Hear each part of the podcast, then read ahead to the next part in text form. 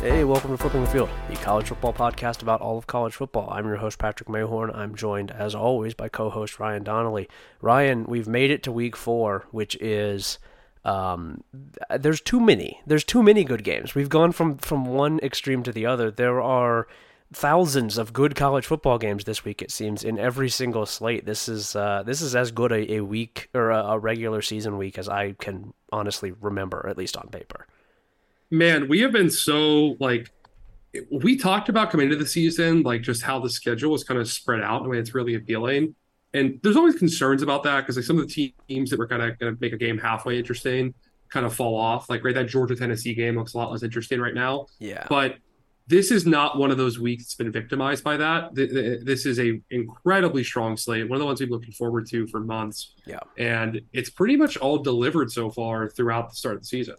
Yeah, and yeah, there are some, like, uh, even ones that we think are really still high-tier games that have taken a hit just by one of the teams not being as good, like Florida State-Clemson, right? Like, that was a huge game coming into the season, and now it's just a good game uh, because Clemson has not been especially impressive. But there's so much shit going on here. There we'll are... see, though. Yeah, yeah we'll we'll yeah. see. We'll get into it. Uh, there's so much shit going on here, and we're going to jump right into it. But before we do that, I'm going to tell you about meet at midfield dot com, and Ryan's going to tell you about homefield apparel dot com. Uh, Meet at Midfield is our website. It's the place where we put up the premium podcast once a week of Flipping the Field and High Street Freaks, which is the Ohio State podcast that you host with Kevin Harris.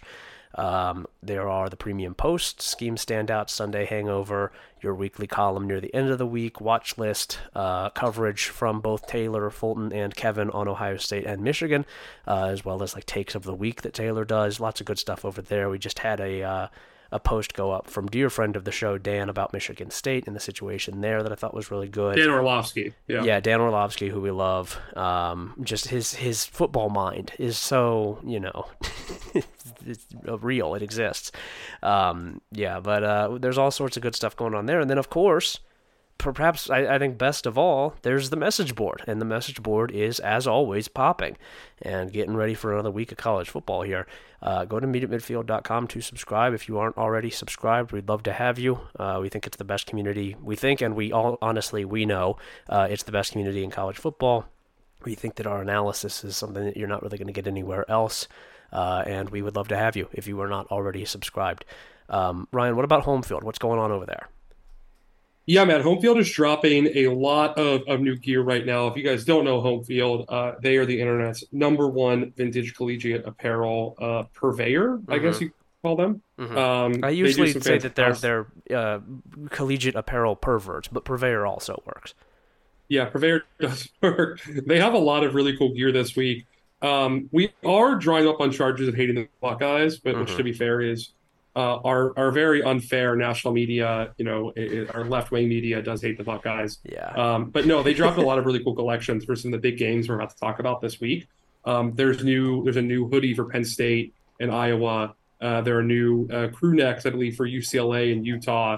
There are new uh, T-shirts for Florida State and Clemson. There was an N I L deal they ran with Sam Hartman of Notre Dame that just dropped mm-hmm. uh, in advance of their game against Ohio State this weekend. Um, new gear from App State and Wyoming. I, I think there's like some uh, Vandal stuff from Idaho. A lot of like crazy, crazy content dropping that is really impressive. Yeah, um, they're always dropping new stuff every week throughout the season. It's a big time for them, um, and it just keeps getting better every week. And, and it's just, I mean, truly, it is the best, you know, collegiate football merchandise you can get out there. Yeah, um, just in terms of comfort, in terms of style, in terms of like just the unique look to it. Uh, it's the best there is, and if you guys want a discount on that, you can get fifteen percent off your first order with the code Meet at Midfield, all one word, uh, which will let them know we sent you. Yep, I've got my Syracuse shirt on from Homefield right now. Don't know how I even got this. Yeah, complete mystery how I even got this shirt, but one of those where you love to have shirts in the collection where it's just like, I don't even remember buying this, but that's what they do over there. They are experts in making you forget the things that you bought, but you're still very delighted that you did. Uh, homefield apparel dot com. Use code meet at midfield for fifteen percent off your first purchase. Let's jump right into it here. We're not going to waste too much time on the weeknight games, but they are here. I think it's a decent weeknight slate. We're going to start with Thursday, September twenty-first, the most wanted category. Georgia State at Coastal Carolina, seven thirty p.m. on E S P N. Uh, Ryan, I'm work- I'm workshopping a theory here. I think Georgia State might be really good this year. Having watched them play a couple times, I think Georgia State might be legitimately actually good. I think Shawn Elliott has... Uh, has maybe successfully wriggled his way out of this jam. They looked awesome against Charlotte. They've been good this season. I think they might win this game, and if they do, they are they are someone to take seriously in the Sun Belt moving forward. Yeah, yeah, and, and of course, I think Coastal's also been struggling through some injuries. Yeah, uh, they have not quite been the Coastal of the recent. They're not your, you know, your one year older. They're not your fraternal twin born ten minutes earlier is Coastal Carolina, you know? Yeah. Um, yeah. Well, and they, they've also uh, suffered, of course, the ultimate injury, which is hiring Tim Beck as their head coach. You just, there's no coming back from, there's no surgery that can remove him from the situation. No, it's going to be a while. It's going to be a minute because of him. Um, but uh, what can you do? What can you do, man? That's, that's life. Yeah. Um, but uh, no, I've been pretty impressed with them. I am looking forward to this game. It's always nice to get a Thursday game, especially when it's watchable. Yeah. Uh, the weekday slate, like post Labor Day, has been pretty bad so far. And there are some lean days ahead on the weekdays. But yeah. uh, I'll be taking some time to watch this one, so I'm looking forward to that. How about Friday? Friday looks pretty good. Yeah, what do you got we, here? We got four games on Friday, September twenty-second. This is the most wanted category. Uh, Wisconsin at Purdue, seven p.m. on F S one. Air Force at San Jose State, ten thirty p.m. on F S one. And Boise State at San Diego State, ten thirty on C B S S N. All, I think, pretty watchable games. I, I'm... Uh, I'm inclined to care a little bit more about the Mountain West games, given my, my job, and also that I don't think Purdue is especially good at football, but all three of these have conference importance, and I think all three of them could be pretty entertaining to watch. Yeah, yeah. Uh, so we have Wisconsin at Purdue is our first one at seven o'clock on F S one. Yeah. Um, I am probably most interested in this one just because... Man, I, I mean, look, Wisconsin. Do you know why? Yeah, I mean, I, I've tried to. Pu- I think I tried mildly to push back on your Wisconsin optimism and, and their offseason. Yeah. And not to say I was like, you know, thought they were going to be like this. I thought it would take. I thought they were more of like a nine-win team, like a ten or eleven-win team, as you had them projected. Yeah. Um, but even I don't know, like they still they still should absolutely win this game. There's no reason they should lose it. It is a road contest, and yeah. like I don't think Wazoo is. I don't know, that much better than Purdue? Oh, um, I don't know about that. I think they might be that much better than Purdue. Uh, it, Purdue, we'll, man, we'll find out. Purdue has some issues, I think, that go a little bit deeper than just, you know, losing a couple games. They're, that that team is just rough across the board. That team is rough. That it, defense it's, is it's not rough, good right but, now. But, like, is Wisconsin going to keep shooting itself in the dick every week? I don't know. Like, it's a good question. Are we just going to let Phil Longo pretend Braylon, like forget Braylon Allen exists for, you know, hours at a time? Yeah. Um, it's frustrating. He's the invisible man over there right now. Yeah, he is. He's the rain man over there right now. Um, uh, yeah, I mean, and that was the big concern coming into the season is just this, this team could be really good if Phil Longo stays out of his own way, and he's not willing to do that. Um, I don't know. Every every week we're on Longo watch to see if he figures it out, and I'm I'm losing confidence that he's going to, but another chance to see yeah. it here. In the Mountain West games, um, I think Air Force... Also, really quick, T- yeah. Tanner Mordecai, this is a warning. Yeah. Stop throwing the ball over. Don't don't fuck with us. Yeah, what's we, wrong with we, you? We have... We have a lot of like stock in Luke Fickell, yeah, and we are not afraid to get the you know board of directors to depose you if you keep messing with our stock. Yeah, you um, saw you saw what we did to Ben Bryant when he tried to trifle with the Cincinnati situation. You saw what happened to Ben Bryant. Do you want to go to Northwestern? Is that what you want to have happen to you?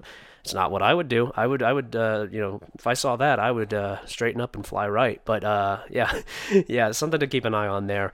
In the Mountain West, I think both of these games could be really good. Boise State really needs to win this one. San Diego State also, to be fair, really needs to win this one. Kind of a kind of an early season anxiety situation for both of these programs.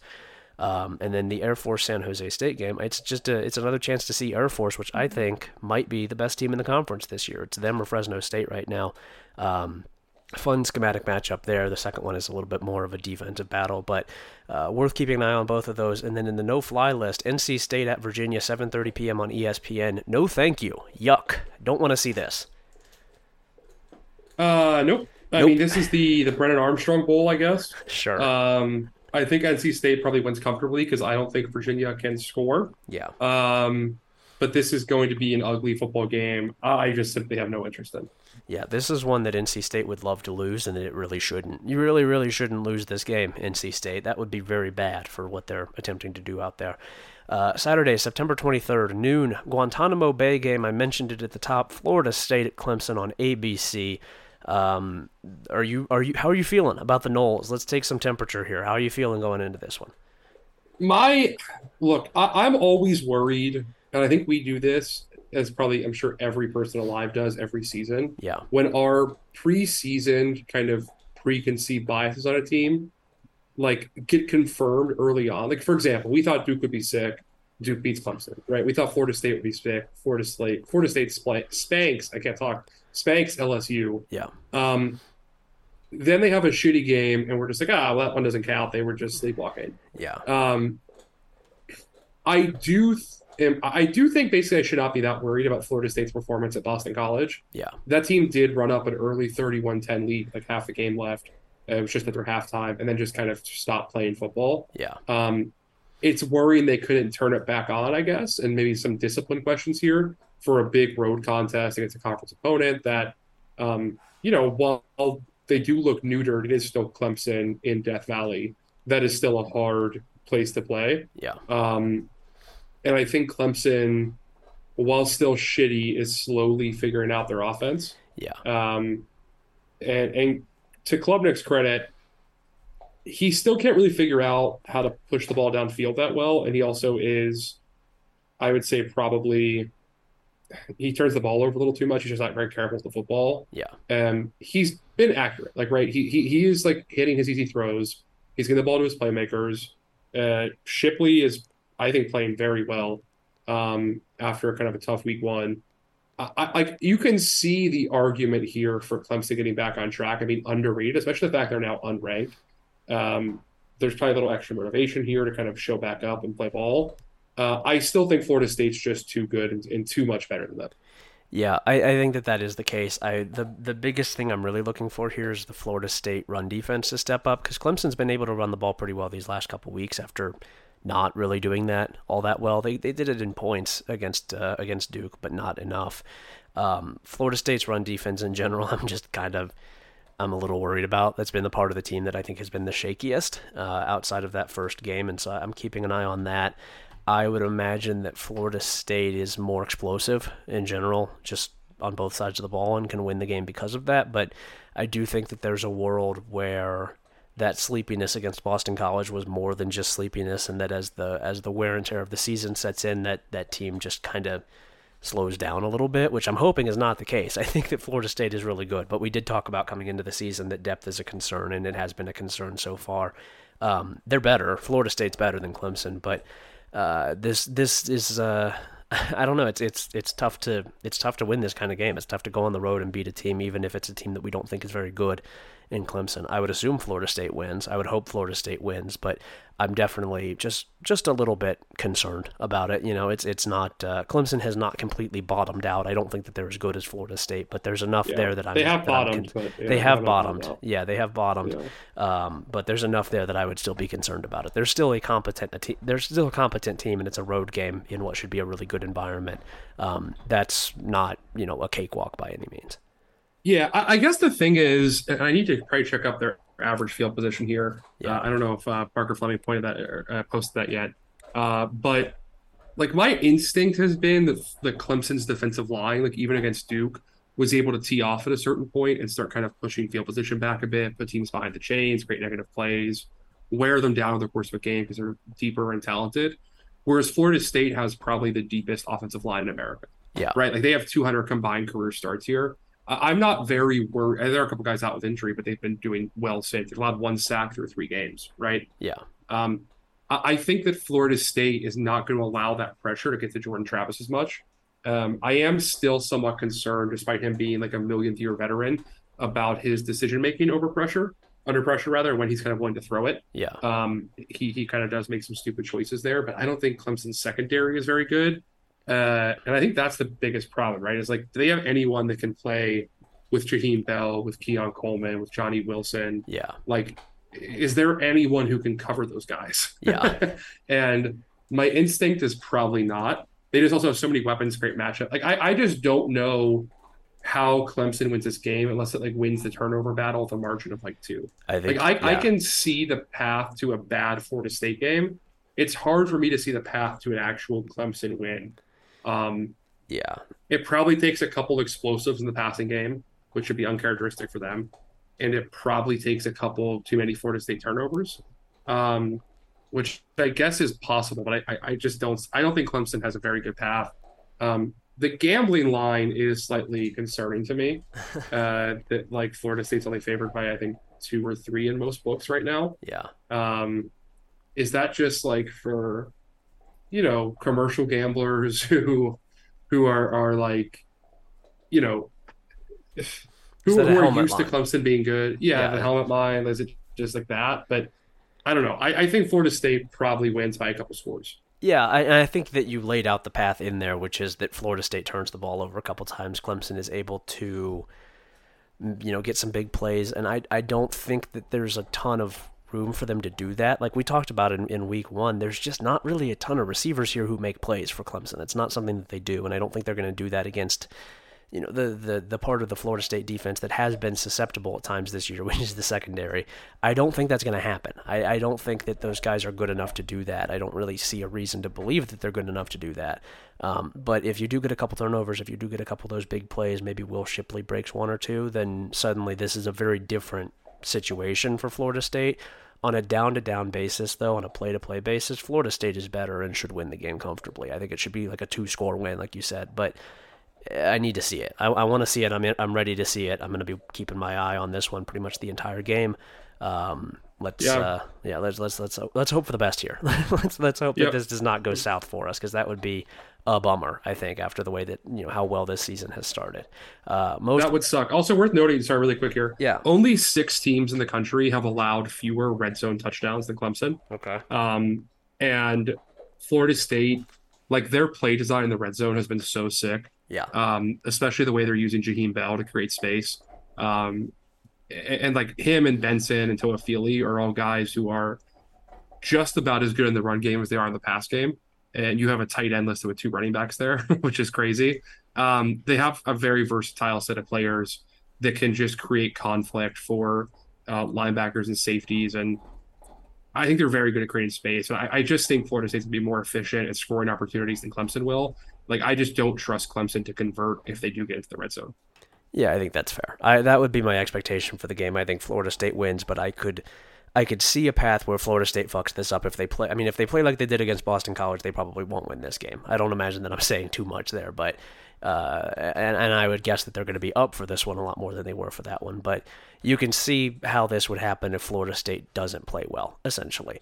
Uh, next yeah, up. Yeah, you can't be getting – You can't. Sorry, I've cut you off one more no, time. No, go ahead. You, you, You cannot be a team that just won your first big game in like almost ten years and be getting Alabama, well, we can't get up for that game syndrome. Yeah, yeah, a little early for that. That's uh, don't do that. Yeah, let's maybe yeah, keep that's the, the last thing I wanted to say. Yeah, let's maybe keep yeah. the energy level up here, boys. Let's maybe not time to rest quite yet. Uh, next up here, most wanted category: Auburn at Texas A and M on E S P N uh, is the first one here. I I don't know. I'm just interested to see these teams. I'm interested to see what they look like against each other.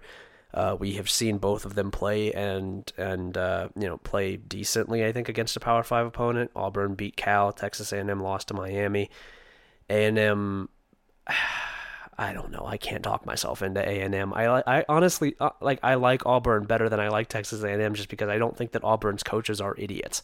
I think Texas A and M's coaches are not capable of this because they're not smart. They don't call plays well and they don't manage their team well. I. I I'm interested to see what that looks like, but I think Auburn honestly might win this game. Oh, man, I hard disagree. Okay. Um, uh, I do not like anything Auburn does, really. No, I don't, I don't like, like what like they the do, right... but I don't I don't like the people at Texas A and M more. I don't like the coaches there. I don't. I think that defense is dog shit and that Auburn can take advantage of it.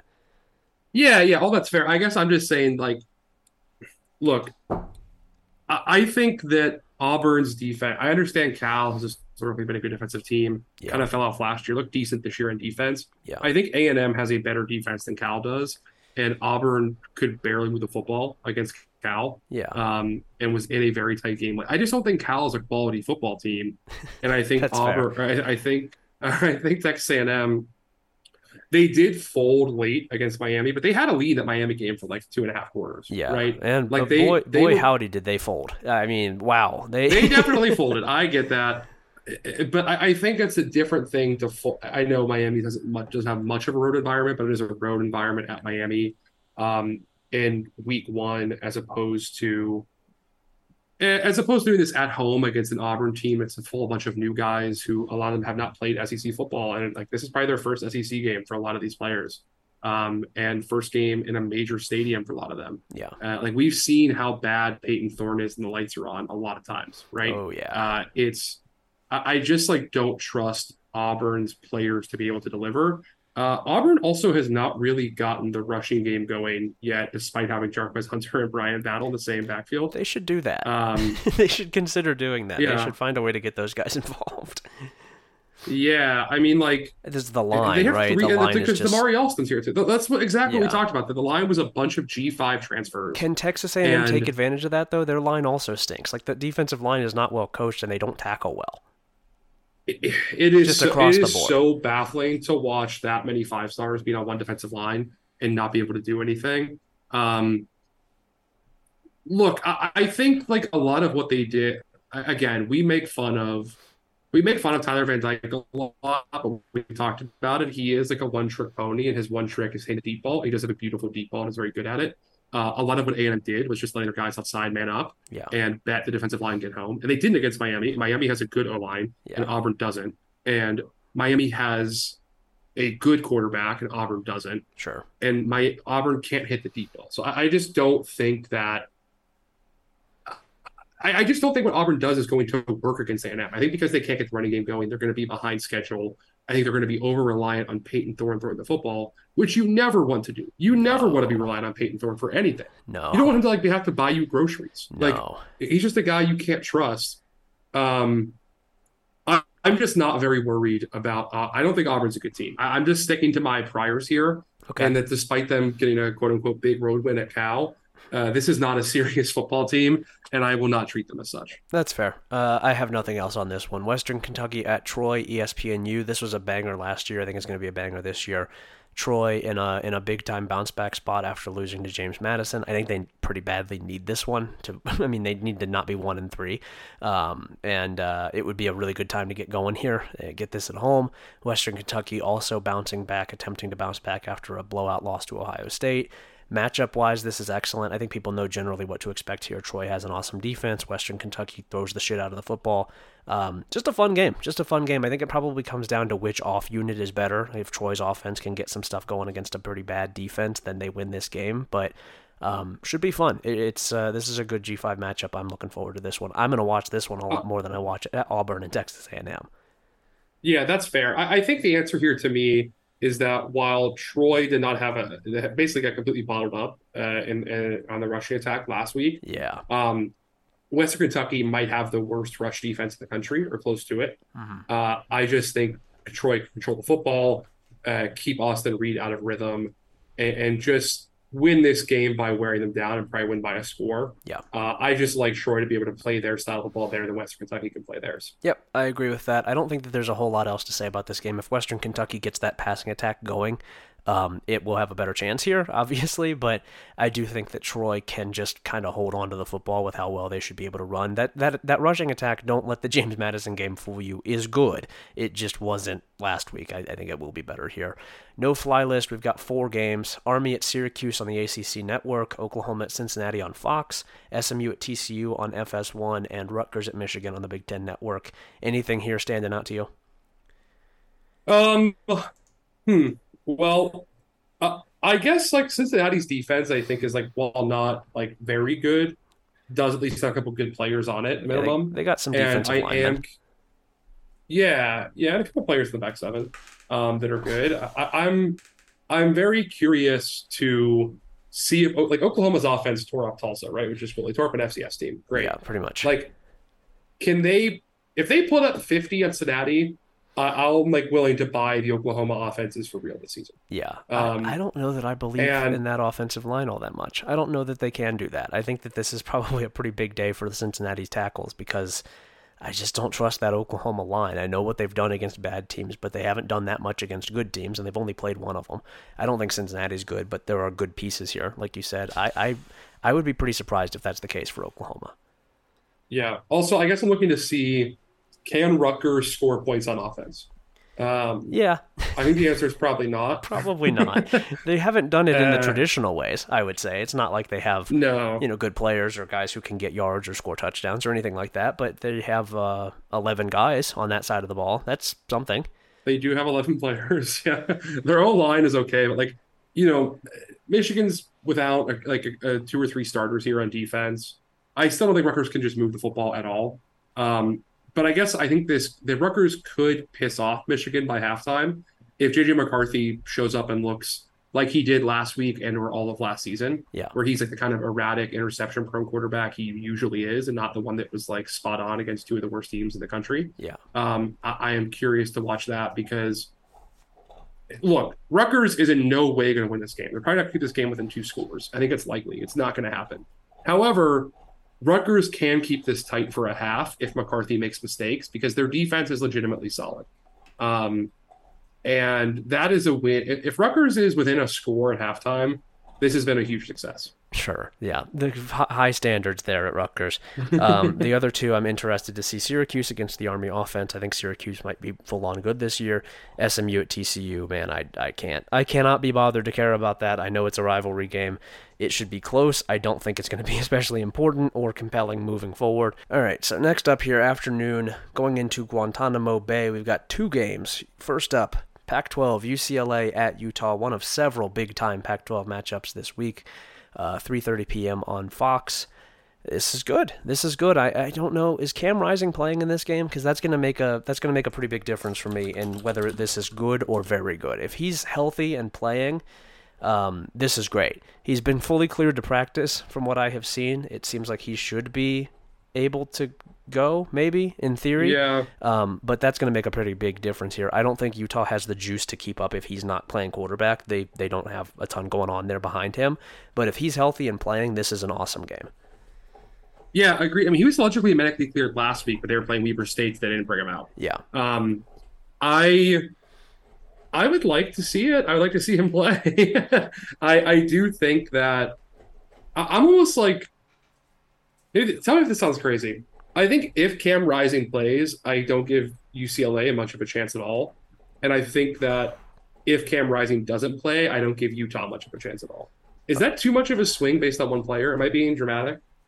I don't know that I would say I don't give U C L A a chance. I think U C L A is pretty damn good. I, I and Utah is still, I mean, hurt on defense. Utah is still playing without quite a few of its best players. And that, that offense, we, you know, It, it's not entirely their fault because they don't have their quarterback, but it is still going to probably take a minute to get going, right? Like, I, I don't know that they plug him in and they're just immediately a top twenty-five offense. That's not really how that how it works over there.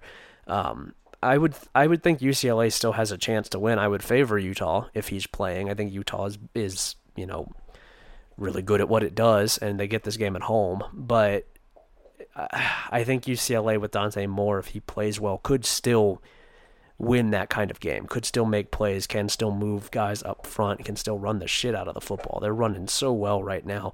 Um, I, I it's going to make a big difference. I don't know if it would make that significant a difference. If he doesn't play, then yeah, it's dead on arrival. They have no chance. Yeah.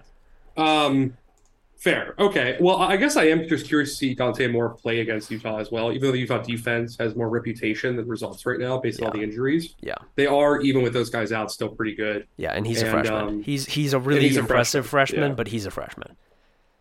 I have I have found it pretty interesting that Chip was um, putting him back into games late, like in the round of hand, a couple of them, yeah. uh, because he wanted to get him more reps. Yeah. I think it's a pretty good strategy that I actually I, I do find pretty interesting. Sure. Um Yeah, I, I mean, I want to see him play, right? Like, I mean, he's he's looked good so far in limited reps, but I want to see him play a real football team uh, and see what comes of that. So I'm excited to watch the quarterback play here. Hopefully, if Cam Rising's healthy, but just in general, um, it looks like it looks like an awesome game. Yeah. Um, I don't know, rooting for it. I think this is.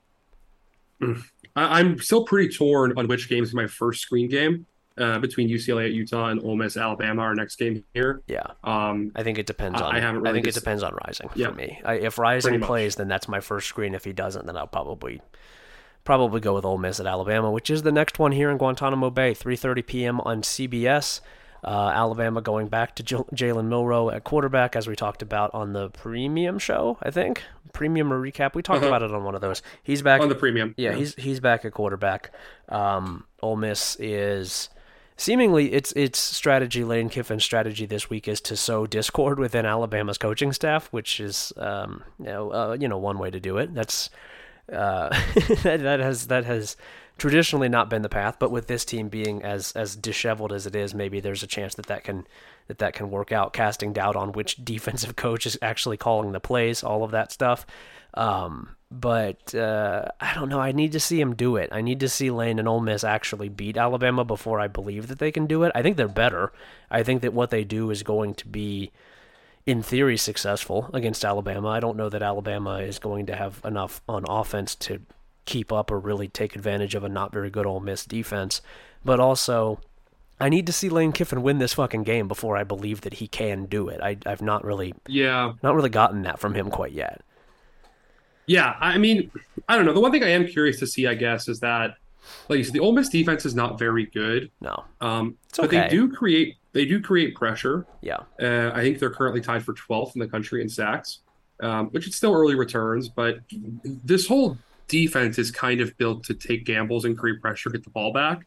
And if there's one thing Jalen Milroe loves to do, it is give the ball back. Oh, yeah. He loves to give the ball back. There's nothing that yeah. he wants to do more than to give the ball back to the defense. He's just trying to spot them. Free possession. Here you go. Here's here's two interceptions and a fumble. Have fun with that. Yeah. Yeah, that's fair. It's kind of his whole thing. Yeah, yeah. that's fair. I, also, I, I think that's a fun yeah. matchup. I also think that Alabama's pass defense, which has been generally pretty good this year, really good this year, against Ole Miss's passing attack is a lot of fun. I think that that's a, that's a good matchup. That's my thing, as I guess the more I think about it, do we think that Ole Miss can move the football? I, I know it's an Ole Miss offense; they always can. But so like, what I'm gonna here, I'll I'll counter with this: how much do they need to? How many points do you think Ole Miss needs to win this football game? I don't think it's that many. I think twenty-four I think gets Ole the Miss, job done. Oh, I was thinking like thirty-four. Oh, thirty. Do you think Alabama can score thirty-four points in a football game? Yeah. Really? Wait, like, look, I. I don't think, as you know, I don't think very much of Milroe. No. Um, however, or kind of any of Alabama's offensive players. Uh-huh. Yeah. However, you don't respect them as, also, as people. Yeah. I also don't think much of Ole Miss's defensive players. Um, and I guess I just don't trust, I, I don't know, like, if you're looking for like a perfect, like, yes, Milroe is prone to turn the ball over, but does Ole Miss have any players in secondary to do so? The whole secondary transfer, right? They're yeah. all gone. Yeah. Uh, also, like, if you're looking for a team that loves to break down defensively and forget to spy the quarterback, oh, yeah. it's Ole Miss, oh, right? Yeah. Like, if there's one team that loves to let someone run loose and forget he's on the field despite him holding the football, uh, that well, that's Ole Miss's job, right? Yeah. Like, that's what they love to do. Yeah. So if Milroe's whole thing is just like he's the guy who turns the ball over and he's the guy who scrambles, and there's no one to catch the turnovers, and the yeah. scramble's open. Yeah. Like, you can see the path to everyone thinking Milroe's awesome after this game again. Yeah. Um, again, he's probably still bad. They're gonna get. They're gonna lose another two games this year. However, you can see the path for him to get there, right? For him yeah. to have a big game. Um, I, I like that the, the question for this game is essentially, if Jalen Milroe throws an interception against the Ole Miss defense and there's no one there to catch it, is it still an interception? And that's basically my read of the game. It is like, like Ole Miss also, their defensive line sacrifices contain the chase pressure way too often. Yeah. Um, and that's not the game to do this in. No.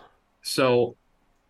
yeah, I guess it's, that's all I'm curious to see is like, does Ole Miss actually know how to you know tailor their game plan to Alabama?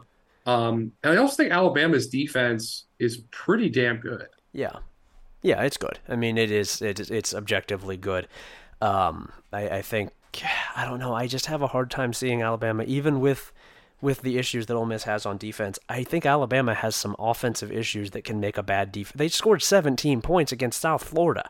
Like, is Ole Miss's defense yeah. worse than South Florida? I know that it wasn't Milroe at quarterback. And it was, t- it was ten very late, too. Yeah, it was ten very late, too. And, and I don't know. How many touchdowns can he score as a runner before Ole Miss responds? Because I don't think that you need to worry about these receivers all that much. I certainly wouldn't. I don't, I'm not worried about them at all. I don't even think about them, right? Like, it's... Uh, I don't know. I, I, I could see it going either way. I, I really could. I, I think I would favor Ole Miss because Alabama has looked so bad, but I could see Ole Miss fucking this up very easily. Yeah. Yeah. Um, I, I tend to agree. And also another concern, just to point out, is that Ole Miss has not really gotten the rushing attack going this year, despite having maybe the best runner in college football. Yeah. Um, Once again, like they've been they able to run that. with. I would recommend doing yeah, that. They've been able to run with, with like Jackson Dart has gotten some yards. I, I I do think they have two really good running backs. I don't know. I don't know. I I, I really like Deontay Lawson for Alabama. Yeah. Obviously Turner's fantastic. You know, Marshall's going to do his job and sit in the gap he has to sit in. Like, I guess the question here to me, the, the question of the game, one, will anyone intercept Jalen Milroe's interceptable passes? Yeah. Two, will Ole Miss's defensive line actually be disciplined and not, you know, over-pursue and let Milroe run free?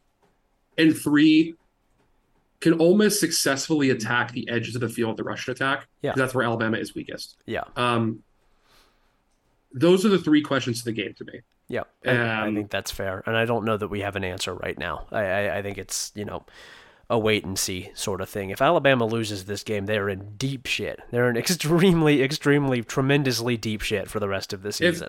If, if they lose this game, like eight and four becomes possible. Yeah, and yeah, and then some. Isn't I mean, that fucking awesome? Yeah. Isn't that, that awesome, dude? That would be really sick. Um, Am I just? Are we just talking ourselves into this because we want to see it? Is that possible? Ah, they look so bad. They they they struggled so badly with South Florida, and I get that they're going back to Milroe, man. But that's you have to be really, really distinctly not good as Alabama to play that game against South Florida. That is hard to do. Yeah, yeah, yeah. It, it's I can't wait to see. We're gonna find out. Nick, also, Nick Saban. The, the, it's I know it's meme shit. I don't want to narrative analyze. Yeah. But the pictures of him looking fucking exhausted after that game. And, like, his response to the press conference after Texas, we seemed more, like, apathetic than he was angry. Yeah. Um, even now, like, a Nick Saban team, he's usually kind of, like, either trying to, like, a team that sucks like this, he's very rarely going to tear into them. It's kind of not his thing. He kind of tries to level them up and boost confidence. Yeah. He's not really doing that either. No. He's kind of, like, joking about it. Yeah. In a way that I don't really know how to process. It's not how he usually reacts. No. I don't know how to process this. No, yeah. He seems like he's sort of like disassociating from the situation. He's he's he's on a lake somewhere in his mind. he's, yeah, he's we have ketamine Saban. Yeah, it's, he's off-season fishing right now in his brain. He's not even really. He's he's just somewhere else. The team is so bad that he can't he can't engage with it, or his brain will explode. Um, that's something to think about. That's something to, something to consider what Nick Saban is maybe telling us with that, but we'll see. Uh, next up here, most wanted category, two more games, Colorado at Oregon, three thirty p.m. on, on A B C, and B Y U at Kansas, three thirty p.m. on E S P N. Uh, we'll start with Colorado, Oregon, big Pac twelve game personally, and I don't think I'm really, you know, breaking any, any major news here. I don't think that Colorado is going to win this football game. I think Colorado might not get blown out like a lot of people seem to be expecting because it, it, it doesn't, I don't know, they have a lot of skill guys still. Even without Travis Hunter, they have a lot of skill guys, and Oregon almost lost to Texas Tech. It's not that hard to imagine a world where Colorado can be competitive, but uh, Colorado didn't look good against Colorado State at all, and I know this is a bigger game, but I think Oregon is just fundamentally better in the trenches especially, and I, I think they win this game by probably two scores. Yeah, I think so too. I think especially because Oregon's defensive line and general defensive front is pretty solid. Yeah. Uh, they have a lot of players back in the defensive line right there, and they added a couple more. Um, I just kind of like the way they're running their front, and I think this mid front is going to give Colorado's offensive line hell. Mm-hmm. Um, and without Travis Hunter there to make like two to three spectacular plays per game, mm-hmm. like Colorado is such a star-driven program. Like we compared Dion to a basketball like uh, superstar last week, but his like his team operates like a basketball team as a capacity where it's like, look, we've got like three three stars. Let's get the ball to them constantly and let them kind of run the whole thing. Yeah. And, you know, even to the point where one of them plays both ways. Um, I just don't know how much that happens. I don't know how much that happens. Like, you know, without Travis Hunter? Like, does it work? Is Dylan Edwards actually like that kind of guy? I don't know. He was a pretty good recruit, but yeah. like, I don't think just Shadur and Edwards and Horn and Weaver can pull this off and get to work at all. Yeah. Um, I, I think it might be a blow. I think it might be a three or four score loss for Colorado. Yeah, I could um, totally see that. I'm I'm hedging against that because Colorado has yet to really, I mean, it's yet to do that, right? And and I think that it, it's, you know, I'm basically just picking against the consensus here. I'm just, just saying that because it seems like yeah. so many people think Colorado is going to get blown out, it's not going to. Um, but the, the actual football game itself, yeah, Oregon is obviously a stronger overall football team, especially if Travis Hunter can't play in this game, which he's not going to. Yep. Yep. Um, next game, we have B Y U at Kansas on E S P N. Yep. Um, hmm. Hmm. Can- Kansas is going to whoop their ass, right? They should. I mean, they should. They should have whipped. They. I mean, they should have whipped Nevada's ass, and they didn't, which is why I'm not worried, but concerned, maybe. Curious. I'm Kansas curious about this game. Um, I don't think B Y U is any good, but they did beat Arkansas. Um, they have enough to win that kind of game, even if Arkansas kind of, I mean, kind of would be generous, even if Arkansas fucked it up, which it did. Um, but it's a conference game. Really badly. Yeah, yeah, it's a conference game against all odds. This is a conference game between two teams that are in the same conference. It's a good test, I think, for Kansas to see what we have there with, with the Jayhawks, and it's a game that I, again, I think they should win, but I'm I'm just interested. I'm interested to see what this one looks like. Yeah, yeah, me too. Um I don't know. I, it's always fun to watch them play uh, at Kansas. It's just it's, it's they're one of the most entertaining teams in the country, um, week in, week out. Like it, it's just a joy to get to watch them play football. Mm-hmm. Um, also, no Rocket Sanders last week for Arkansas, right? Is he? Um, what's his deal this week? Uh, is he? He's also out. He's out this week again. I, I, that's not important for this game, but I'm just yeah. curious. Yeah, um, it will be important like, later. B Y. Yeah. Yeah, yeah. B Y U beat Arkansas without Arkansas's best player, who's like the core of their offense. Yeah. And what had like almost, I think he had like eighteen hundred all-purpose yards to them last season. Um, that is worth considering, right? Yeah, it was a great win for them. I'm not trying to take that away because it was a win we didn't expect them to be able to pull off. I would, I would love to take that away. I would love to take that away from them. Absolutely. I just don't think B Y U is actually that good, and I think I think B Y U is a lot worse than it looked last week. And Kansas is a lot better than it's looked than it looked last week, yeah. and also a lot better than the final score indicated against Illinois. Um, I think that is a team that can get what they want against B Y U's defense all day. Yeah, and, and usually when you have a sleeper or two in a row, uh, things get turned up a bit, and you kind of learn to respond, especially in a conference game. Yep, I think that's fair. No fly list. I'm going to run through these. We can, again, pick out anything that stands out to us. Texas Tech at West Virginia, three thirty p.m. on E S P N plus. We got F A U at Illinois, three thirty p.m. on Big Ten Network. F A U, of course, will be without their starting quarterback, Casey Thompson, who suffered an A C L tear. He's out for the year. Uh, they do still have Daniel Richardson there, the Central Michigan transfer, but unfortunate. Too bad that we won't get to see him play again this season.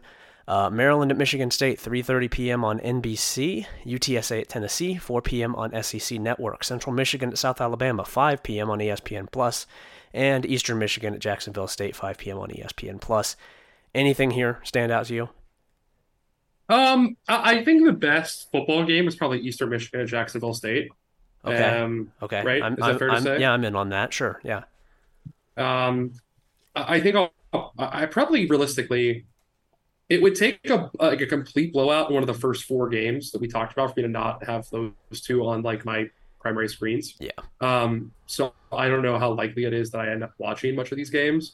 I will probably scoreboard watch. Um. Maryland at Michigan State, I guess, kind of interesting. Like, does Michigan State respond any better? Like oh. two weeks after being without Tucker, probably not. Probably, probably get torn up. Probably um, not. Yeah, that's. I, Maryland's. I, yeah. I fear that that secondary against any passing team with a pulse is not going to go well for Michigan State. Yeah, pretty much, pretty much. Um, if Tennessee, like, I guess I'm on.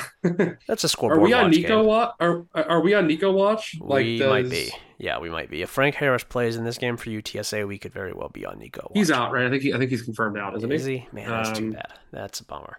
Um, uh, I'm double checking that. Uh, he's still day to day allegedly, but okay. uh, well, it seems He was in a I boot last week. It's it would be. I mean, it, I think it's a precautionary thing, but there he's in and out of the lineup right now.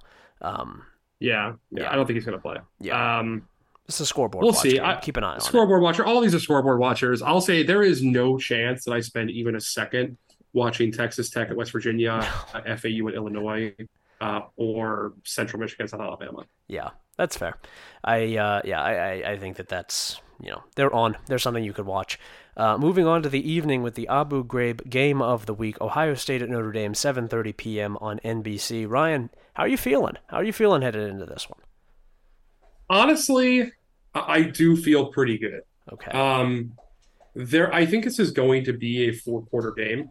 I like, would, I, I would hope. I don't see a blow. Yeah, I would hope. well, yeah, yeah. Well, I don't see. What I'm saying is, I don't see a blowout on either side. Um, I think that. I'm very curious to see if Notre Dame's passing offense is for real. Like, did Sam Hartman make a, what is he, sixth year, seventh year leap?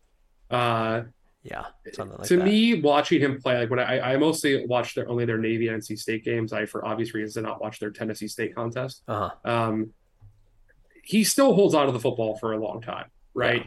Yeah. And The, he also throws some passes that I think would be picks against good football teams. Uh-huh. Um, I really do think at this point that Ohio State's back seven are very good.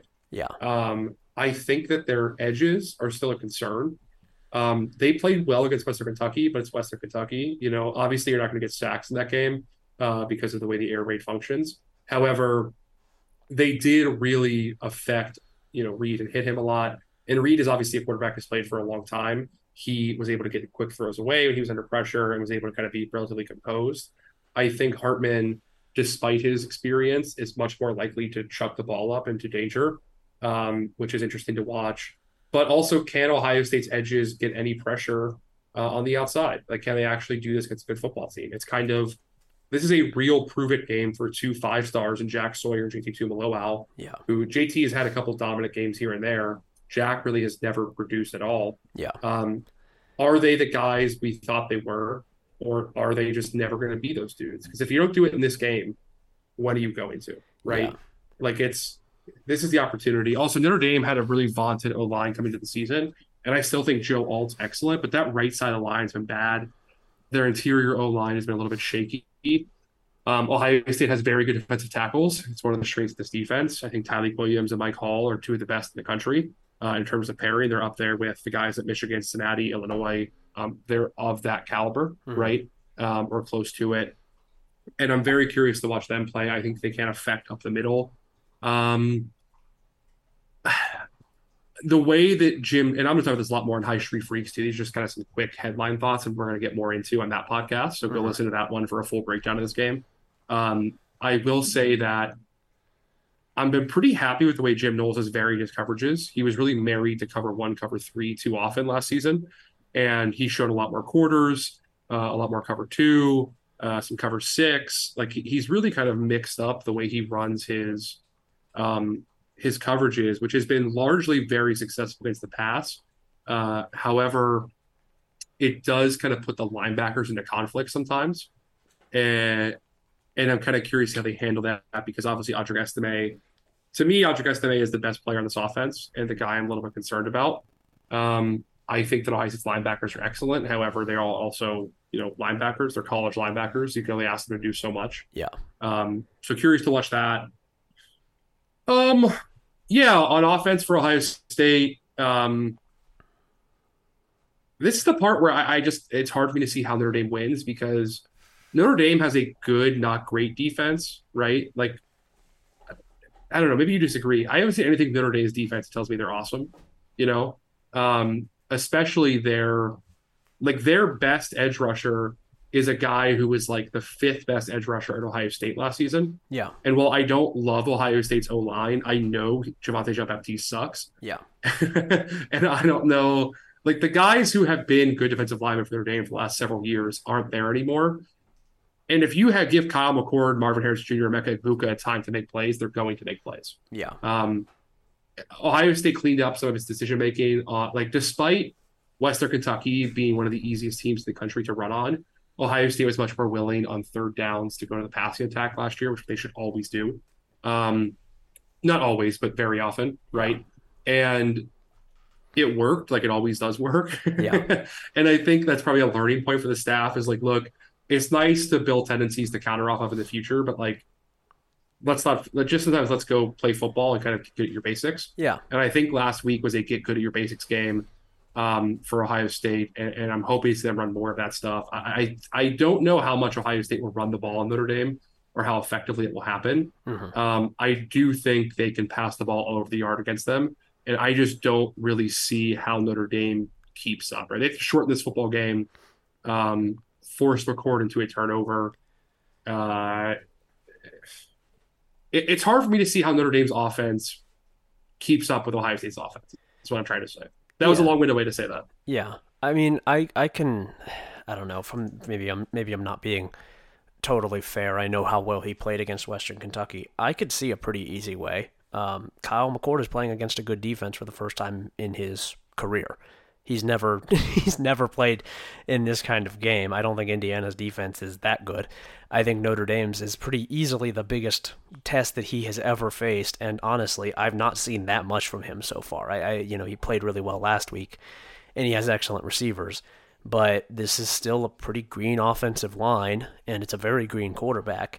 I don't think it's impossible to think that he would be troubled and, and maybe forced into a bad game or several interceptions or both of those things against a, a defense that's better than anything he's seen before. I don't think Kyle McCord's all that good quite yet. I still haven't really, I still haven't really seen enough to believe that. And I don't think you have to be amazing to make this offense function, but if they can't run the ball that well and they're forced into a lot of passing situations, they're forced to ride Kyle McCord to a victory here. Can he do that on the road against a good team? I don't know. I've not seen him do it. I don't think it's that hard to see that path. I understand what you're saying, and I think in a vacuum, like when you say a good defense in a vacuum, yeah, that makes sense. Yeah.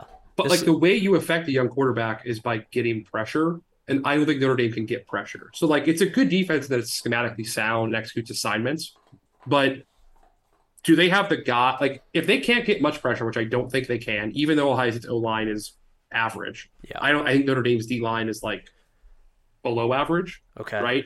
And I, I guess my, my answer here is if they can't get pressure, which I don't believe they can, because Ohio State's also pretty comfortable to like keep a running back or a tight end to at least chip back there. Yeah. Um. If you can't really hit Kyle McCord very often, which he he was touched once on last Saturday. Yeah, it's West Kentucky. He was touched once. He wasn't hit very often in the previous games. Um, it, it, it's just like my, my question is, how much does being a schematically sound, execution sound defense matter if you're trying to like cover Marvin Harris Junior for four and a half, five seconds, right? Can anyone in the country do that? Can can Michigan or Penn State do that? Yeah. Like, would it be, I don't know. I mean, would like it if, be if that? This game was Penn. Would it be that long? I mean, Notre Dame's defensive linemen are still college football players, and it's not like Kyle McCord had all day against Indiana, right? It's it's they he, they have better yeah. pa- they have better pass rushers, but Indiana's actually a good. I think Indiana's a solid defense. What we've seen after like three weeks now, I think they clamped up Louisville in the second half. Yeah, um, I think Indiana's defense might be like top third in college football. Yeah, well, Notre Dame's is too, and Ohio State scored twenty-three points in that game. Yeah, yeah, that's fair. That's all fair. Like, I understand what you're saying. Maybe I'm I'm probably underrating Notre Dame. I just also like it, it's kind of like basically until Brian Day played a good Jim Harbaugh team, every coach he's ever had to play except Nick Saban like loves to shit his pants in a key moment. Yeah. Like Marcus Freeman cannot coach that well, right? Yeah. Like I mean, I don't well, think Marcus. Well, wait, Mar- Mario Cristobal did it. Is Mario Cristobal a better in-game coach? I don't think it takes that much to be as good an in-game I think, coach I think as Cristobal, Mario Cristobal. I think Mario Cristobal faced a team that could not stop the run and just and just spam the running the rushing attack. Which, yeah. to be fair, that worked. Like credit to him. Yeah. But I don't think he had to like. There was never like the game wasn't really in. Oregon kind of took a lead there and just kept the lead and kept Ohio State at arm's length. It was never a blowout. Yeah. But they kind of just kept them off the entire time. You know. Well, and, yeah, but we didn't go to, into that game expecting that. We thought Ohio State. Of course not. Of yeah. course not. Of course not. And that's totally fair. But I guess what I'm saying here is there's not like a, you know, spam the B button response that you can do against against this Ohio State team. Yeah. Maybe I'm wrong about that. Uh, but like, I don't think that exists. I think you have to actually coach your way to a victory against them. Yeah. I think they're more well-rounded than they've been in a few years. Okay. Yeah. Um, I, I think that that's, I think that's fair. I don't have a ton to add yeah. and, to what you said. And I, also like, it's not, again, not to narrative pick too much here. Yeah. It's Notre Dame in a big game, right? Like, yeah, it's, it's come on. It's, it's every, it's every Notre Dame. Like the only big games Notre Dame's won in recent memory are like that Clemson twenty twenty game, like in the, in the pandemic season, mm-hmm. uh, and what else? Like it's again, it's also Ryan Day in a big game. I get that. Yeah. Uh, I would. I think Ryan Day is a loser. However, Ryan Day has won, even if it just be like a Penn State or somebody like that, or like a you know a good Penn State team, a good Iowa team, a good Wisconsin team. He has done this more often and shown up for big games in a better way than Marcus Freeman or Notre Dame have in a long time. Yeah. And I think to me, like, that's maybe too much narrative picking, but Notre Dame hasn't beaten Ohio State since Hitler was alive. Mm-hmm. Like, it's, it's been of, a long time. Yeah. Yeah. And there's a direct correlation there. A lot of people have been saying that. yeah. I, he yeah. Did... Woody Hayes killed Hitler. We all know that. yeah. Ryan Day did also have C J Stroud and Justin Field for Justin Fields for a lot of those big games. Um, Just... I'm probably being a homer on Kyle McCord, but yeah, I mean, you you, hate, you you hated Kyle McCord two weeks ago, you, you... right? No, one hundred percent, one hundred percent. I, I, but well, let's let's calm down here. I don't think I hated Kyle McCord. My, you were my ready answer to kill was, him. You were ready to hang him from the from the fucking stadium. You were my my my read was I didn't trust Kyle McCord that much to operate the offense. Does the Western but I also, does, does Western Kentucky's defense really prove that? Does it? Hang on, hang on, hang on. Let me just. What I'm trying to say is my my stated response on our boards, on Twitter, on the podcast, on yeah. all these things, is that while I do genuinely hate Ryan Day and want him to suffer, uh-huh. um, the one thing I can never take away from him is that he is a tremendous developer and identifier and schemer for quarterback growth. Uh-huh. Um, No one can argue that he's not. I'm sorry, you cannot argue that. Like, yeah. there, there's not for college football. He's excellent at it. Yeah, and he was picking between two top fifty recruits who each had time in his system and had learned from it with an excellent staff, excellent support, you know, uh, crew around them of skill players. And I think those skill players even exceeded expectations. I think Ohio State's running backs and tight ends, particularly, the, I, I obviously still hate Gates Dover, but the emergence of G. Scott at tight end, um, the emergence of Chip uh, Trayanum at running back, like. I think those positions, obviously receivers are always great. I think those are positions that are even better than we thought they'd be. And like, I, I just don't think Ryan, I, maybe it's just my prior here, but everyone's saying, oh, you never know what happens to Ohio State if the bottom falls off and the, and the quarterbacks suck. Yeah. I, I just, until we see a bad Ryan Day quarterback, I'm not going to buy that it ha- it's happening. Like it has happened to Lincoln Riley for like seven years, eight years running. Right. And I, I think like Ryan Day's approached that timeline now too. I'm just not buying the narrative that Kyle McCord isn't good.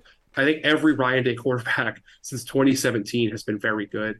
And even if it's a J T Barrett twenty seventeen level quarterback, which I think it's I think it's going to end up better than that based on who's around him. Yeah, uh, that's good enough to beat this Notre Dame team. Okay. Yep. I uh, yeah. I, I think we have. I think we've talked through this one. I'm interested to see yep. just what it looks like for both of these teams.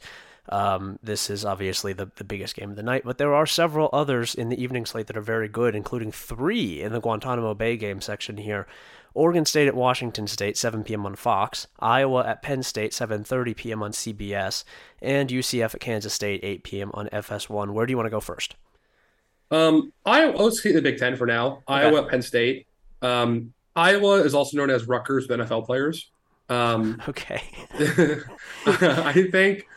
This is a game that I am like, I am only interested in watching Penn State when they have the football. Uh, okay. Because I don't think that. yeah, no, that's that's think, fair. Yeah, Iowa's yeah. offense against Penn State's defense is not a favorable matchup, I would say. Right. Penn State's defense is a top five or ten of the country, right? They're sick. Yeah. And Iowa's offense is still shitty. They're better than they were last year, but they're still shitty. Um, and I just don't think Iowa can score points on offense. I do not see them putting a drive together. Uh, they may have to, like, they force a turnover inside opponent territory and score that way or score on defense, sure. But, like, uh, to me, the over-under on, like, Iowa team points is, like, six and a half. Or Iowa offensive points is, like, six and a half, and I would hammer the under. Yeah, uh, I think that's fair. And and so the, the question to me is more to evaluate, hey, did Drew Aller have just an off week? Like, is that just because Illinois, you know, is that because, you know, Johnny Newton's fucking awesome for Illinois? Um, Or is it because Penn State's offense is still not structurally sound? Their O-line is bad again, despite all odds. And, and Drew Aller's not quite ready yet. Like, Iowa's defense is better than Illinois'. They're better in a different way to me. Yeah. Um, and I am very curious to watch him play because, look, this is a game, again, not to determine Penn State's going to win or lose. They will win the football game. But to determine what Penn State's ceiling is. Like, if they win this game, like, twenty-four to three, I'm pretty confident in Penn State being like a team that's capable of making a playoff. Yeah. Um, not saying they will make that because obviously those games are very difficult for them against Ohio State, Michigan, but they're a team of that caliber, right? They yeah. can play with those teams. Yeah. If they win this game like thirteen to three, uh, I probably am kind of like, all right, Penn State's still Penn State. Yeah, yeah. We would need to see more from the offense. I would expect that the defense is going to be excellent. I don't think that there's really a path for Iowa to win this game unless Drew Aller is awful, which I, I wouldn't expect. I don't know that he's going to be amazing. I think that defense can do a lot of things that can cause problems for a quarterback, but uh, Penn State should certainly should, should certainly win. The margin, I think, will determine basically yeah what you could see from this team realistically, specifically on offense. Um, I can I, can I really quick yeah. sorry, really quick just just be an Ohio State homer again for one more second. Okay, is the coping and seething, uh, if Kyle McCord is in fact the best quarterback in the conference, and it's an Ohio State quarterback again after all of the hype over Drew Aller and J J McCarthy, it's going to be very fucking funny. Yeah. Um, that's all I want to say. Yeah. Yeah. Okay. Uh, the one I'm most interested in here, no surprise, is Oregon State at Washington State. Like I said, seven p.m. on Fox. Um, just, you know, I, I love, I love both of these teams. I love both of these programs. I like to watch them play whenever they do.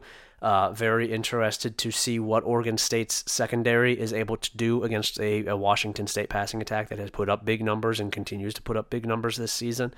Um, I don't know that Washington State, I mean, Washington State's defense did an excellent job against Wisconsin's rushing attack. And I, I think that Oregon's, Oregon State's is better designed than Wisconsin's. I think that they're better at just doing what they're good at, um, and not, not giving up a bunch of free shit for no reason.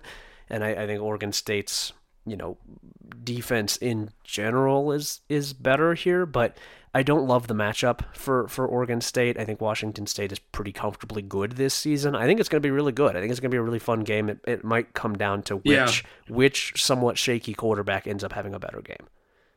Yeah, this is kind of a styles make fights game too a little bit. Where like yeah. I think Oregon State's weakest points are their secondary, and despite what Wazoo did against Wisconsin, I am I lean towards attributing that more towards Phil Longo than I do Wazoo. Uh-huh. Like. I still am just not buying this Wazoo run defense. Uh, I think Oregon State could get rid of once there. So I, I agree D J will have to make some plays, right? They're not going to can't run the ball all day.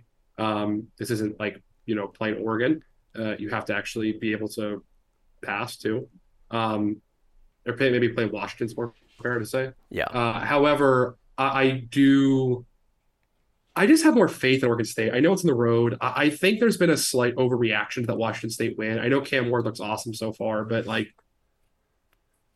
against who, right? Like I, I guess against who is my question. Yeah. Um, and I don't know that I'm, maybe I'm just being a hater, but I don't know that I am buying in yet on the idea of like, can't, like, you know, Ben Arbuckle fix Cam Ward overnight. Um, I, I'm just not quite there yet. I think Cam Ward still, like you said, is shaky.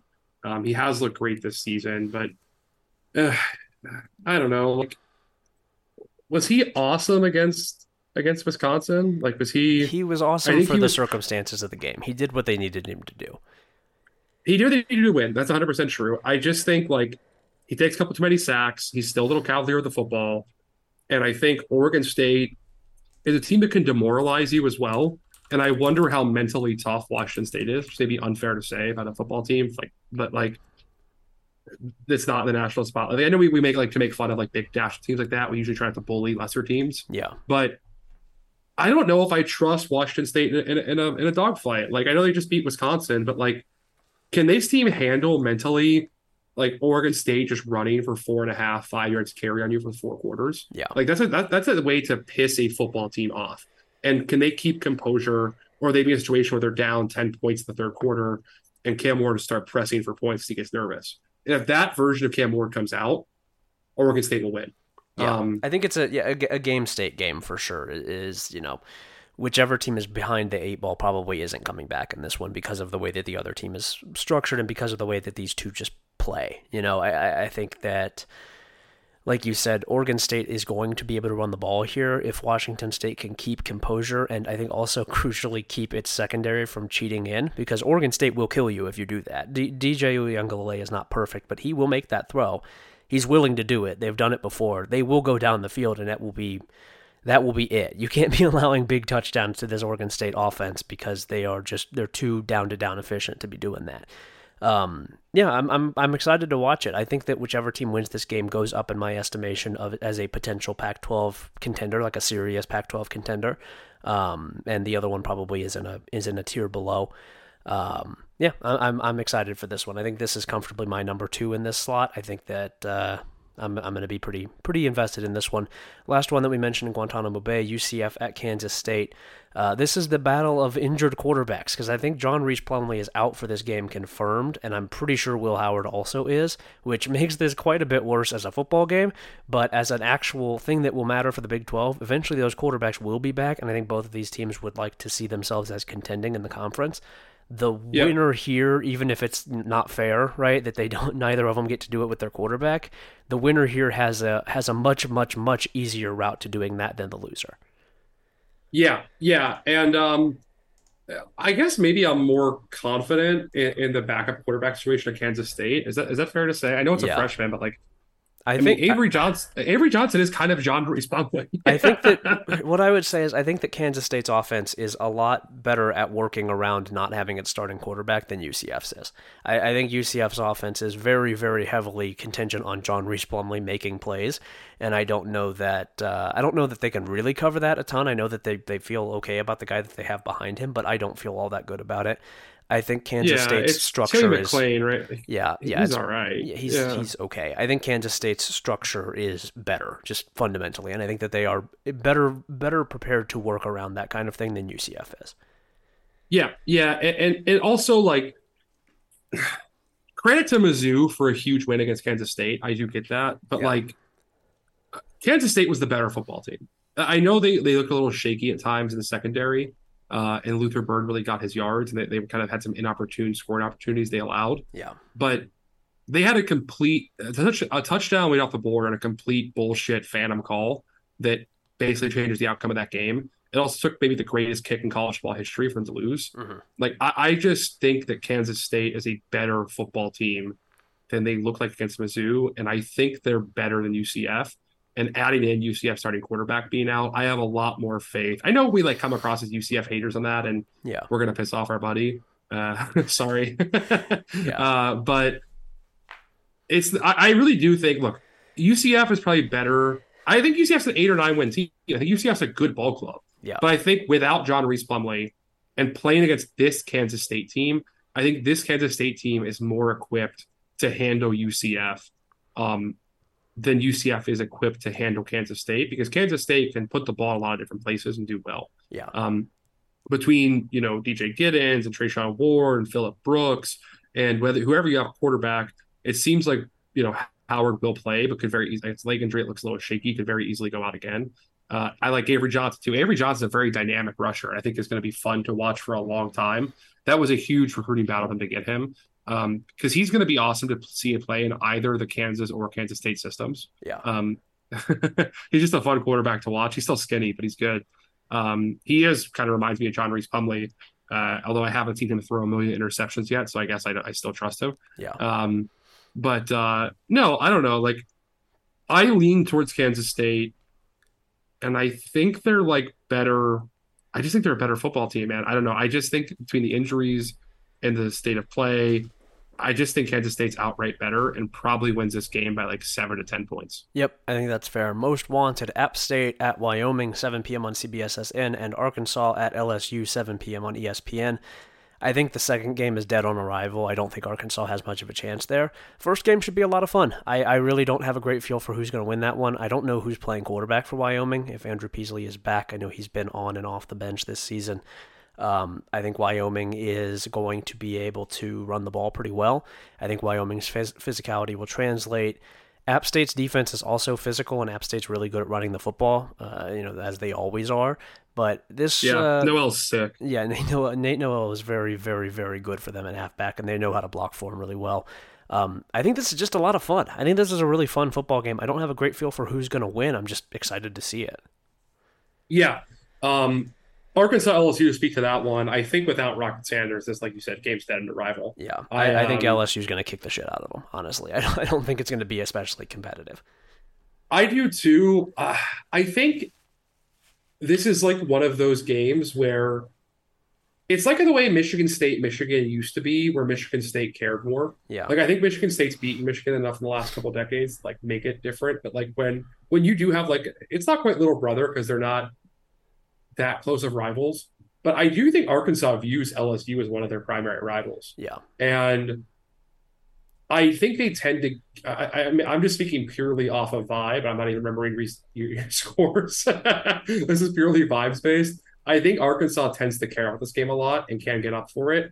And maybe if they pounce them early, it can be competitive for three quarters or so. But I think L S U is just much better without Arkansas's best player. Yeah. Um, well, and, and but so, also can, something but also else th- that I'll, I'll say that I fear here, B Y U got home quite a bit against Arkansas. They they got to K J yeah. Jefferson a lot. And it's a different story this week against the L S U pass rush, and it's much worse even for Arkansas, which didn't play right. well last week. That line is hurt, and it sucks. Yeah, it's true. It's true. They're bad and they and they're hurt. That's right. But also, L S U's D Bs are pretty shitty. I don't think it's gonna um, matter. I don't think it's. Gonna I don't matter. think it's gonna matter either. But like, I don't know. Can they figure out how to run an air raid this week? Can they run like an old Mike Leach, like you know, crossing route, three step drop and fire offense in one week? Yeah. I mean, if they can, I'm kind of compelled, but probably not. Yeah. L S U's rush was getting home against Mississippi State last week. I'll say that. I, I if they're, even if Arkansas wants yeah, to do you're that, right, you're right. L S U was still getting home. Well, Mississippi did, State's not running in the pure air anymore. No, they're yeah, not really but, running. Yeah. They're not really running much of anything, but there's still those passing concepts within that offense and they still weren't working at all. Yeah. Yeah, you're right. Um, I don't know. I guess we'll find out. We'll find out. But yeah. uh, I'm I'm curious to see. I, I think L S U probably whoops them. Um, I can't imagine I will end up watching much of that game. I'll keep an eye on the scoreboard for the second screen. Yeah. But I think my plan is probably to have. I mean, obviously Ohio State is on my main screen. There's no, you know, but uh, second screen is probably going to keep a, keep an eye on Iowa, Penn State in the first half, and then once Iowa proves they can't move the football, uh, flip to Oregon State, Washington State, or U C F or Kansas State, whichever one's closer. Yeah. Um. So, yeah, um, no fly list, Patrick. We have three games. Uh, we have a neutral site game between Memphis and Missouri and Saint Louis, seven thirty on E S P N U. We have Texas at Baylor at seven thirty on A B C. And we have James Madison at Utah State uh, at eight p.m. on Mountain West Video, that famous yeah, uh, that famous it's, one we all know and love. It's just a website. Um, you just go to the Mountain West uh, website. It's not even a channel. It's just a website. That's so cool. I think, and they they have think a, it's free? Yeah, I think they have a Roku app as well. But yeah, it's free. It's just like YouTube, but Mountain West hosts it, um, which is a fun way to do it. I think, you know, at least at least people can watch it. Um, yeah, I don't have a ton on any of these three. I, I they are on. I would be pretty. I, I you would have to be a fan, I think, of these teams to be watching any of these games over all of the ones that are above them in this slate. But they're on yeah. if you need something to flip to. Uh, one of the funniest possible scenarios, right, is like, oh yeah, in a day where there's so many big games going on, everyone else's attention is turned elsewhere. You start seeing tweets like late in the third quarter that Texas is losing to Baylor. Yeah. Um, and you have to get to that game. That is one of the funnier scenarios we can keep an eye on. Yeah. Also really funny um, would be Missouri losing in Saint Louis to Memphis after getting that huge win last week. That is uh, yeah. two two potentially really funny, funny results here. Yeah. yeah. Um, those would both be great. I would love to see those. Uh, but unfortunately, Baylor and Memphis do suck. Yeah. That's true. Um, yep, I think that's I think that's all fair. I would recommend just watching the better games of this slate, but these are on if you need them late night. Dude, it was really quick. Sorry, that yeah. evening slate kicks ass. It's good. It's very good. There's a lot of options, I think, for any kind of football that you could possibly want. There's a lot of good yeah. stuff. And honestly, your game, the game you're covering is James yeah. Madison, Utah State. Obviously, you'll be on the sidelines, but yeah. um, And that's, I mean, I, I think Utah State probably can't hang with James Madison, right? Is that fair to say? Yeah, I would agree with that, especially given what we saw last week. But uh, maybe they are, I don't know, suddenly better. Maybe last week was just an anomaly and the defense gets back to doing what it had been doing. It was really bad last week. And I, there, there's, a, there's a path. I think that, you know, Utah State has a new quarterback with McKay Hillstead, who I think is quite a bit better than what they were doing. And I, I yeah. say this as somebody who likes Cooper Laga. I think he's a good quarterback for a different system, but not for this one. Hillstead is a far, far better fit for what Blake Anderson wants to do. And you could see the offense benefit from that, but James Madison is just so fucking good, man. They're such a good, solid program. They don't make mistakes, and I don't know that Utah State can really win that kind of game right now. I'll say this. If you want to get some favor with the program, uh, with the players or coaches, mm-hmm. um, offer them if they want to that you can they can watch the games on your phone on the sideline. yeah. Uh, if they want to watch the other games, let them yeah. know, hey, look, guys, I know it's over out there. If you want to check out Ohio State's only up by four in the third quarter at Notre Dame. Uh, you know. yeah. Me and some other uh, some other cameramen I remember have watched some football games on the sidelines before. That is not unheard of to watch like the end of I remember watching specifically the end of Tennessee, Alabama last year. Um, Let's go. So we'll uh, We'll see. We'll see if it gets there. If it gets to a place like that, I think it is a distinct possibility. Uh, late night, we got four games. First up in the most wanted category, Cal at Washington, ten thirty p.m. on E S P N. And then the no, the no-fly list, we have U N L V at U T E P at nine on E S P N plus, U S C at Arizona State, ten thirty p.m. on Fox, and New Mexico State at Hawaii at midnight on the Team One app, which is fucking impossible to use. It is a nightmare app. You should not use it. It is ridiculous that Hawaii is on there. The people in charge of that app should be put in jail. Um, anything here standing out to you? Um, hmm. This is the best defense Washington's played all year. I mean, I think they have probably the best offense in the country. So if they tear up Cal, I'm... I'm I'm even more intrigued by Washington if they tear up Cal. Right? Yeah. They look really good so far. Um, they should have scored seventy against Michigan State and just yeah. kind of were sleepwalking a little yeah, bit. Kind of chose not um, to. Yeah. Yeah. I mean, if they hang like fifty on Cal, I'm kind of like, all right, this is an offense. They're moving you. The, yeah. The, yeah. The, yeah. The, and they're already moving me, to clarify. I'm already very impressed by them. Um, but like all of a sudden, I'll be on watch for. Uh, for Washington State with U S C in November, like like not obviously I'm already I, I don't know I'm just on degrees of interest here. Obviously, yeah. I'm going to watch that game no matter what. They're a play, However, they're, that could they're be a, a potential playoff like, team. Yeah, not even that. It's like a game of the year candidate. Like okay. you know that's yeah. a fifty-six fifty-one final score, which yeah. has the ball last wins. Yeah. That could be awesome. Um, Fresno State's going to whip the shit out of Kent State. Um, yeah. U S C is going to whoop Arizona State. Um, Yeah, I mean, these are all blowout games. I'm not watching these games. Okay, yep, that's fair. Um, I think that's all we've got then. We will talk to you all again on the recap, Ryan, unless we have anything else. Uh, nope, that's all I got. All right, we'll see you guys on Sunday, Monday-ish, around then.